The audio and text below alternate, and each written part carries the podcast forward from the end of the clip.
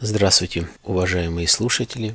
С вами Александр, Саратовская область, город Балакова. Очередной подкаст номер 49. Многие говорят, что очень сильная дружба азиатская, именно стран Востока, когда люди поддерживают друг друга, помогают друг другу везде и во всем. Но у меня, к великому сожалению, есть немного другой, очень-очень грустный пример о том, что вот произошло с моей мамой. Я, наверное, несколько уже подкастов рассказываю такие как-то грустные истории, но они правдивые, но они жизненные. Обещаю, следующие подкасты будут более оживленнее, более веселые, не такие жизненные, не такие исторические, может быть, более жизнерадостные.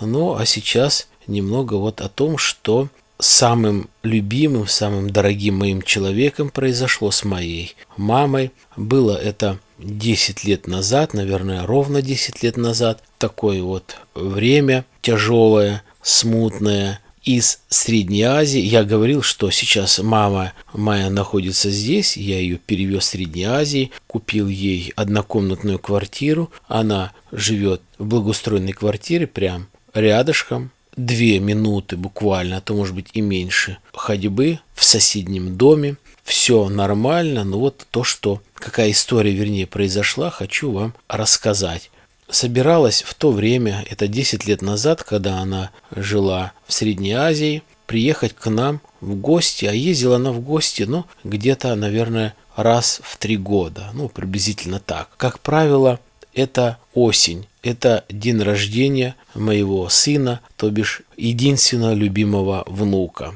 И вот на очередной его день рождения она решила приехать. Она приехала до этого, а именно лет пять назад, ее родная сестра с мужем и двумя сыновьями, также по причине так называемого национального гнета, который происходил в республике Кыргызстан. Они приехали в Россию, в Рязанскую область, э, наверное, за года два или три до того, как мы с женой переехали. Моя мама когда приезжала всегда к нам, она рядом здесь посещала свою родную сестру в Рязанской области и потом ехала уже домой. И здесь все нормально. Забегая вперед, скажу, в то время не было, так как сейчас, интернета, где можно заказать по интернету билеты туда, обратно, с пересадками,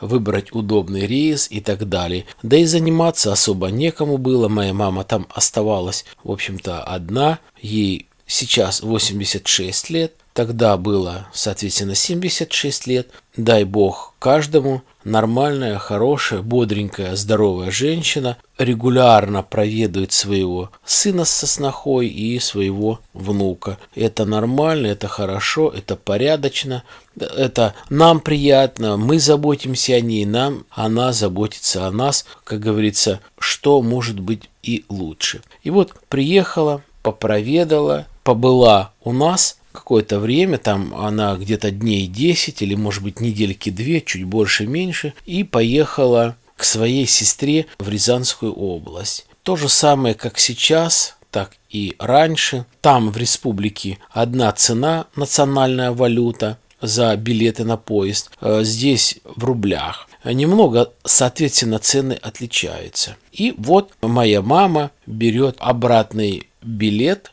к себе домой. И, как кассир говорит, этот билет стоит по российским рублям на тысячу рублей дороже. Соответственно, э, моя мама была в шоке, у нее были какие-то деньги, она брала с запасом деньги, но чтобы на тысячу рублей была большая разница, такого, ну, быть не могло. Она, соответственно, обращается за помощью к своей сестре, говорит, дай тысячу рублей, вот так получилось, объясняет. Та фыркнула, родная сестра. Моя мама говорит, я вот приеду, сейчас буквально там 2-3 дня я тебе деньги вышлю, все как положено. Та с очень-очень небольшой охотой одалживает, повторяю, своей сестре эти тысячи рублей. Потом Оказывается, моя мама едет дальше, она едет дальше, но до конечного пункта не работала, не работал вот этот компьютер, был сбой, и далее, значит,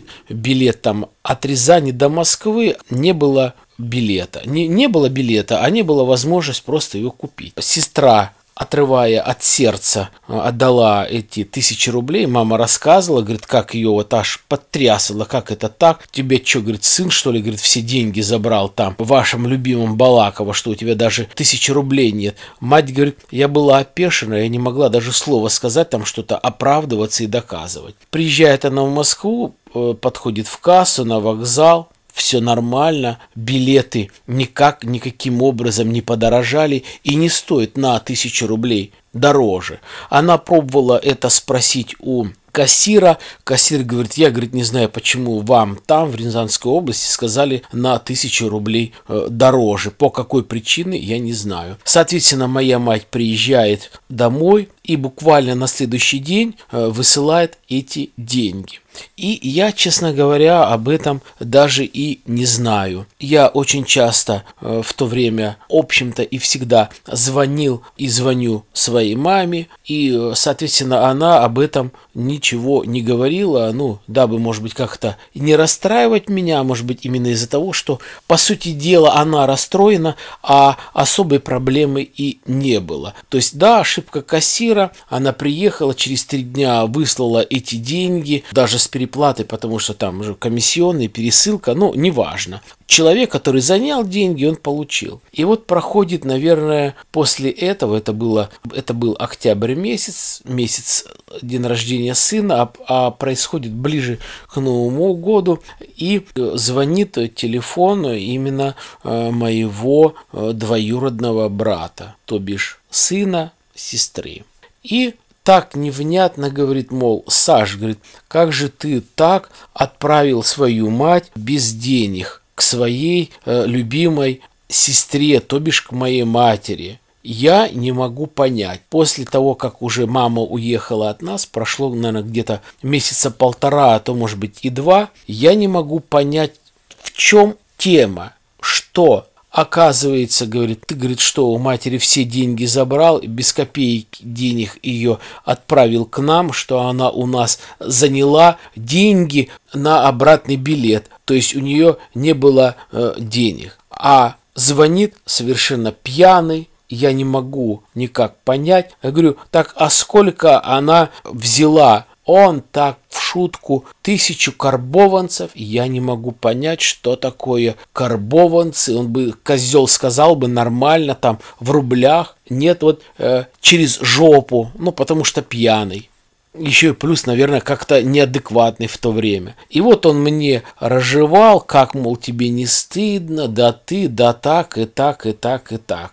Соответственно, потом э, у меня небольшое разговор с ним был по телефону по этому поводу. Я, соответственно, у мамы спрашивал, я говорю, как так и так. Моя мама второй раз была в шоке, как это так. Вот взял человек, все переиначил. Мне до слез обидно, что у меня есть деньги. У меня, говорит, остались и российские деньги, у меня, говорит, остались деньги в национальной валюте и с запасом. Соответственно, у меня там были российские деньги, но они не хватало. Я не хотела говорить, что, мол, дай мне там 623 рубля. А я просто сказала, дай мне тысячу рублей, я тебе тысячу рублей через пять дней верну. Соответственно, это все было перевернуто и было крайне неприятно. Вот эти родственные отношения, а если учесть, я не хочу даже особо вам дорогие слушатели рассказывают, зная о том, что сколько добра моя бабушка, то бишь их мама, естественно, должна была делать и сделала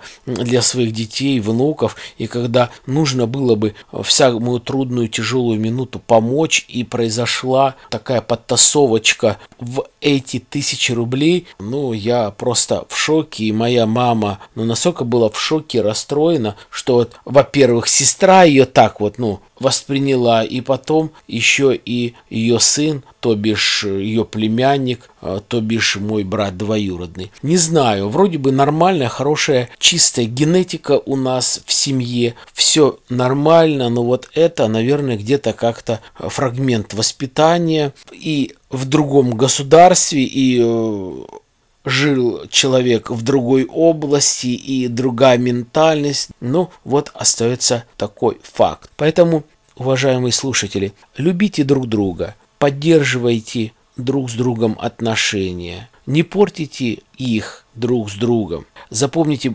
закон бумеранга существует. Не нужно делать плохое другому человеку, тем более близкому. Давайте помогать друг другу, давайте будем более-менее как-то быть друг другу отзывчивы и относиться с пониманием. Большое спасибо, что вы со мной, за то, что вы слушаете меня и, дай Бог, будете слушать дальше. Я желаю вам и вашим всем родственникам здоровья, счастья, благополучия. Я желаю всем вам удачи. Будьте счастливы. До свидания.